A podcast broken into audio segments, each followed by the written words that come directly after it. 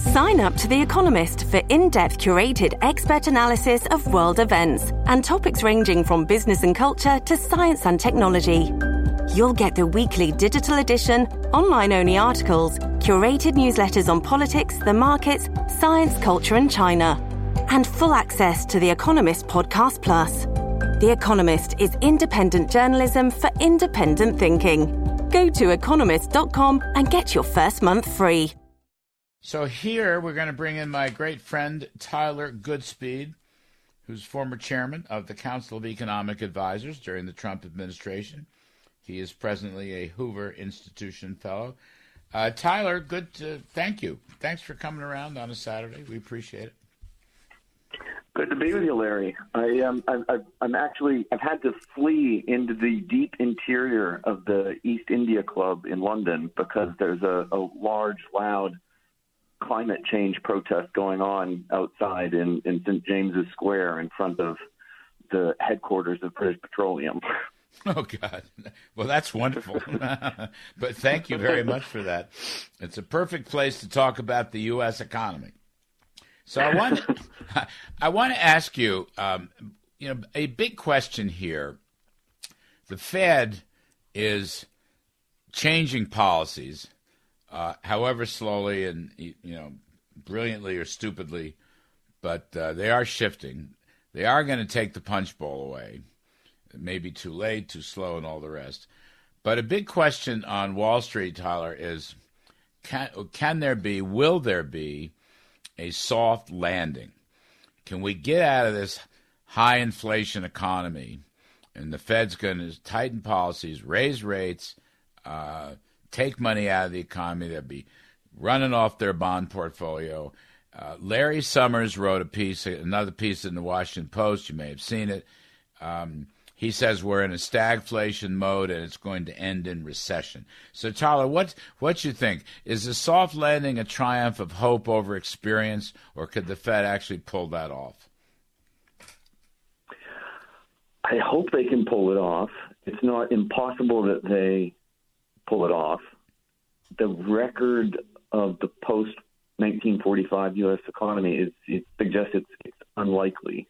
Mm. And I think that, that people underestimate the magnitude of the tightening that they're going to have to do because to actually tighten, you got to get real interest rates up. And that means you have to be hiking the nominal rate by more than the change in inflation. So inflation's gone from below 2% to 8%. That implies a, a fair amount of nominal tightening. Yeah, so that's that's really a key question. Um, I don't know what the right rate is. Let's say, for example, uh, the deflator or the personal consumption deflator that the Fed watches.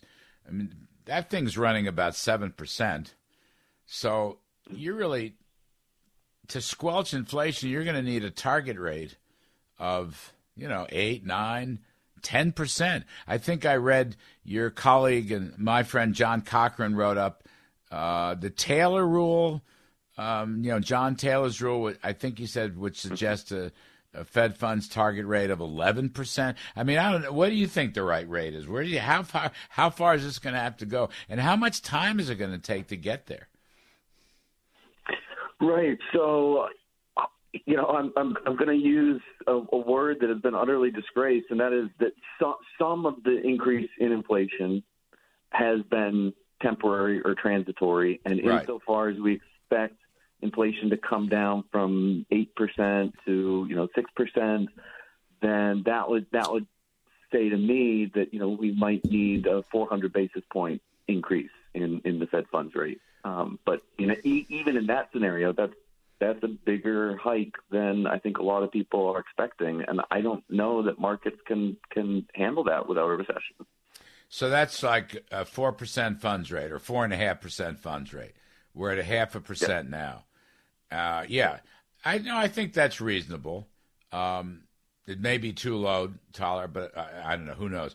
But that. But your second point is key nobody's really expecting that, including the Fed.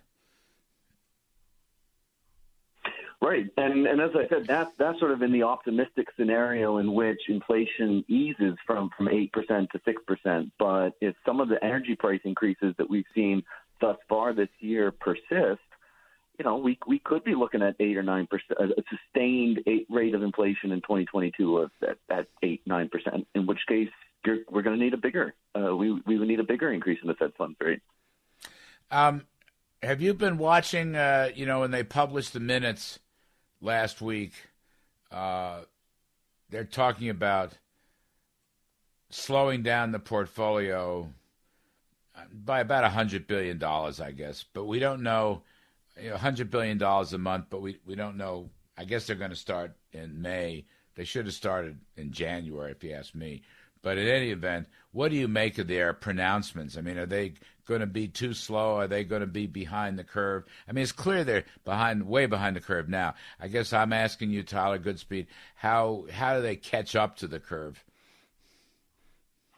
Right. I mean, as, as, as you said, they certainly they should have they should have ended mortgage back, purchases of mortgage-backed securities over a year ago. Yeah. Uh, I think that they're going to have to tighten, at, allow runoff, and actually tighten a lot faster than they did in, in 2017, 2018, when there was no sign of inflation whatsoever. And I think there, then the cap was something like 50 billion dollars. They never breached the cap, and they're they're probably going to have to do substantially more than that, and they might have to do some active selling of mortgage-backed securities because those those have a pretty long term, so they can't rely on just just natural runoff. So what's that going to do to the long end of the curve? let's say let's say you, somehow they should have a four percent Fed funds rate. Right now it's uh, I'll call it fifty base. I call it one half a percent. Um, what's that going to do to let's say the ten year Treasury? Well, it's it's certainly going to impact the yield spread because you know if, if just natural runoff of some of these shorter term holdings you know that that's going to raise the yield on on some of the shorter duration securities that they've been holding. Uh, and so, you know, we saw this in 2017, 2018, 2019. It's just the, the, the, the end of, of QE and the start of QT tended to compress that yield spread, uh, which is part of the reason why I think bond markets have been flashing red is because of the, that compression as, as they wrap wrap up asset purchases and, and begin to, to approach actual outright QT. What's the economy look like to you right now? I'm just looking. Hold on a second. I'm going to go. I think I have it here someplace. The GDP, uh, the Atlanta Fed's GDP now is. Hold on, hold on. They're saying 1.1% is their latest estimate for Q1. 1.1%. Um, what's the economy look like to you? I mean, it looks like a very tight labor market. I, we just haven't seen vacancy rates, quit rates at this level ever, basically, and that's that's good for nominal wages. Although, as you know, at least on average, nominal wages just haven't been keeping up with with inflation. Uh, but it is a very tight labor market. At the same time, I just think uh, they've they've really policymakers in the past year have really messed up the supply side of this economy, and I think we're looking at something pretty stagflationary. Mm-hmm. What um, what's the war doing to all this? Well, certainly the, the direct impact is on prices of commodities and food. I mean, I think that that is something that is underappreciated about the experience of the 1970s was the contribution of, of food inflation in globally, uh, but including in the United States. And then I think it also just introduces a lot of uncertainty. And as as, as you know, uh, uncertainty really raises the, the real option value of firms just postponing investment, and that that isn't going to do a lot to help improve the supply side situation. Yeah, what do you think about Biden's two and a half trillion dollar tax hike proposal in the middle of all this? I mean, I mean, right. I mean, yeah, way way to call forth increased labor force participation, way to call forth increased business investment, particularly in energy. uh, by raising tax rates, it, it, it doesn't add up. Yeah, so I, I mean, I just think, look, inflation in one sense is too much money chasing too few goods. Wouldn't you want to increase the supply of goods? I mean, wouldn't you? Wouldn't you want to be if you're tightening money, Tyler? Wouldn't you want to be reducing tax rates and reducing regulations, which would you know produce more production, more supply, more goods and services?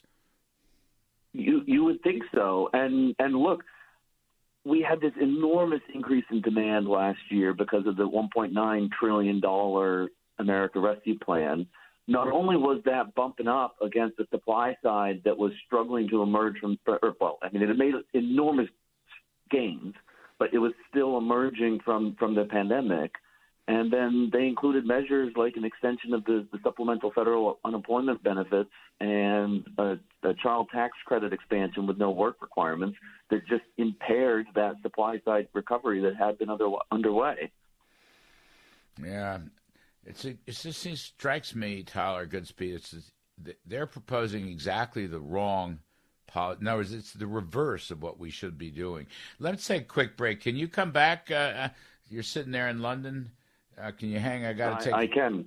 All right, I got to take a quick commercial break. We're talking to Tyler Goodspeed. He's a former chairman of the Council of Economic Advisors during the Trump administration. He's now at the Hoover Institution as a fellow. He's uh, at the what is it? The East India Club in London trying to fight off a um, an Earth Day. I'm going to call it an Earth Day demonstration. Anyway, I'm Larry Kudlow, folks. We'll take a quick break. We'll come back with Tyler in just a moment. Now, back to the Larry Kudlow Show.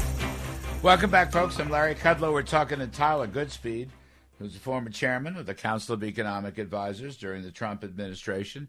He is now a fellow at the Hoover Institution. He's coming to us from London. Tyler, what do you reckon? How much growth can we get this year?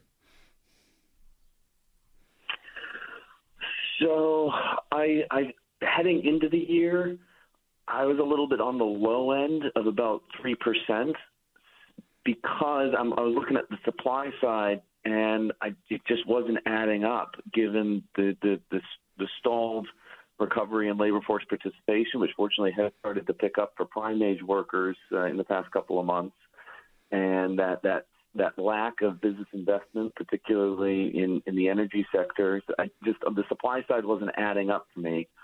And now with the energy price shock, look, every 10% increase in the price of oil, sustained increase in the price of oil, shaves about 0.2 percentage point off real GDP growth. So we we could be looking at at you know six to 0.6 to 0.8 off that three percent.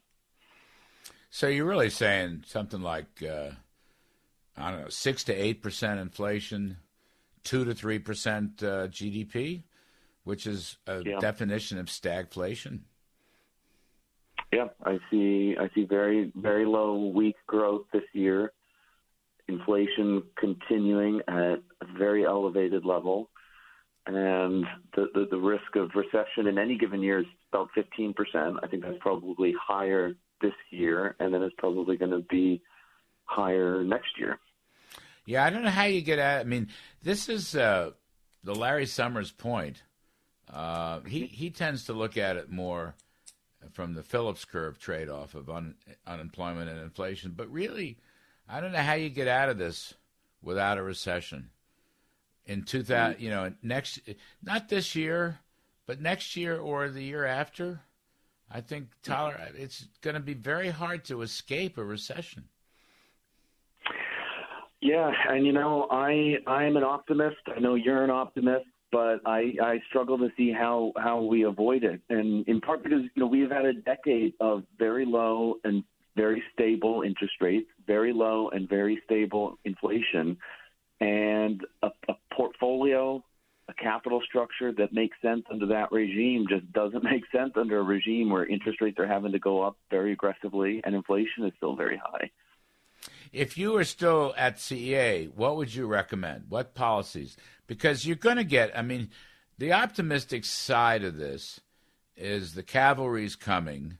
You're going to get a big change in Congress. Republicans probably going to take Congress. Uh, I know they're going to take the House, uh, and I think they're going to take the Senate too. There's a revolt against uh, what Biden's, you know, there's a revolt against Biden's left wing progressivism, basically, in all of its many forms, Tyler. So, if you could have a policy change, what would you recommend?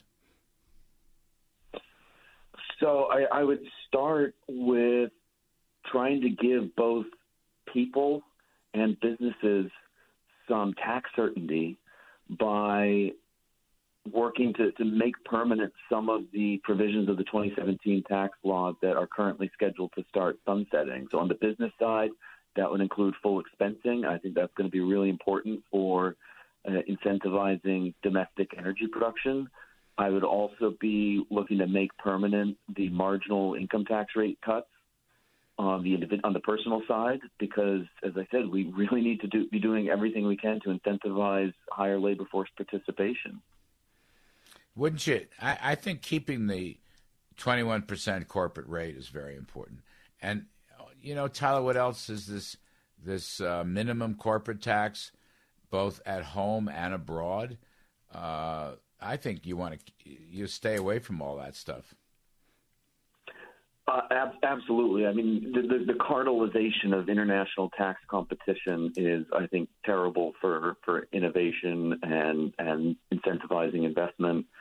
And I am encouraged that if if Republicans do retake both out, both houses of Congress in 2022, that that is that is not going anywhere. Secretary Yellen's deal at the OECD is not going anywhere. Yeah. That's my hope. Yeah, no, I think that's right. That whole rigmarole is is falling apart. Don't you think at some point, Tyler, we also have got to turn to federal spending? I mean, you look at the budget. Uh, we're there's still, you know, we're deficit financing a very substantial amount of government spending, and that does put pressure on the Fed. I mean, you're going to have a clash between tighter Fed and a continued loose budget policy. I mean, I think the Republicans got to go after the budget too. I mean, fiscal restraint is is definitely in order. It's very much needed.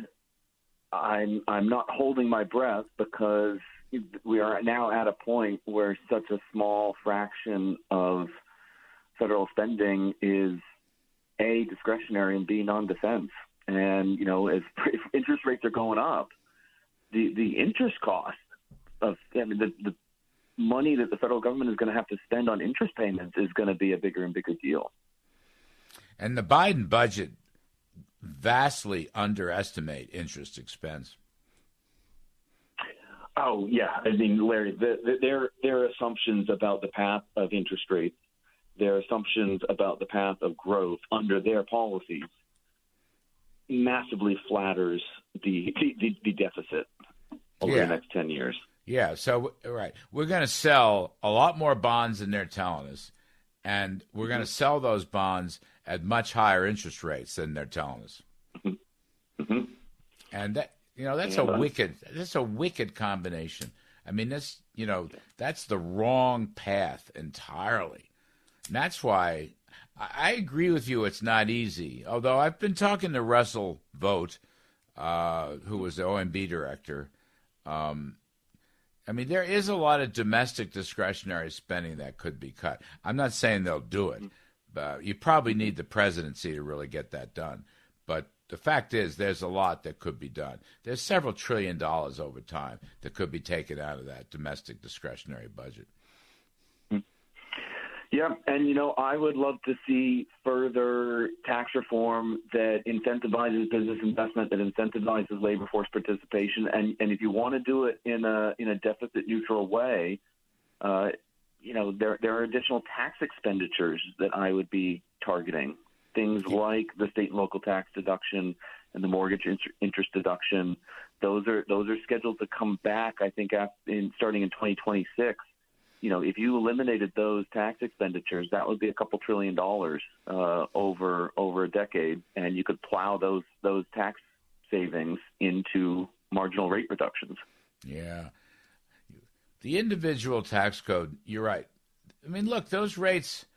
Um, are too high. You know, small businesses, right? They pay the personal tax rate. How about how about the unrealized capital gains tax on wealth? What do you think of that? What a great idea. Well, actually, I, I think the, their billionaires tax was a bit of a cop out on their part. You know, they they didn't dare to uh, they didn't dare to offend their donor class by eliminating the step up in basis on capital gains. So instead, they they do something pretty gimmicky. I, I, do you know if they uh, the tax foundation did a study? If Biden's tax plans went through, we would have a, just about the highest tax structure in the whole OECD. I mean, we we'd be going from like the middle to the high to the top. I mean, we wouldn't we would be uncompetitive. Right. I think people forget that the the corporate tax reform in 2017 that that we introduced brought us pretty much just to the OECD average because we had been so uncompetitive before 2017 tax reform. So basically, what what they're proposing would would put us at the bottom of the pile again. I mean, it's again, it's exactly the opposite. It's done. I mean, it's done, Tyler, in the name of you know income redistribution, wealth redistribution, uh, people quote unquote paying their fair share. I mean, it, it's a socialist approach, basically, right? It's a socialist. It's not a growth approach, is it, Tyler? It, it's a, it's an income leveling approach. It's a growing the pie is hard. We would rather spend our time and energy figuring out how to more equitably distribute it. Yeah, equitably. There's that word. The word equity appears about a hundred times in the Biden budget. I love, I love that. So, and Um, Tyler, yeah. social justice, equity. Okay, um, I mean we're talking about socialism here. That's really what their goal is. That's the progressive goal, Tyler. It is, and it's sad because they are ignoring. If, if that is what they purport to care about, then they really ought to be looking and studying the lessons of looking at and studying the lessons of the experience in 2018, 2019, when we saw declining income inequality, declining wealth inequality, declining uh, the, the declining right. gap between between black and white wages. Tyler But they, Goodspeed. they seem incurious. Tyler Goodspeed. Thank you, buddy. Appreciate it. Enjoy London. America. We are endowed by our Creator with certain unalienable rights life, liberty, and the pursuit of happiness. At Grand Canyon University, we believe in equal opportunity, and the American dream starts with purpose. By honoring your career calling, you impact your family, your friends, and your community. The pursuit to serve others is yours. Find your purpose at Grand Canyon University. Private, Christian, affordable. Visit gcu.edu.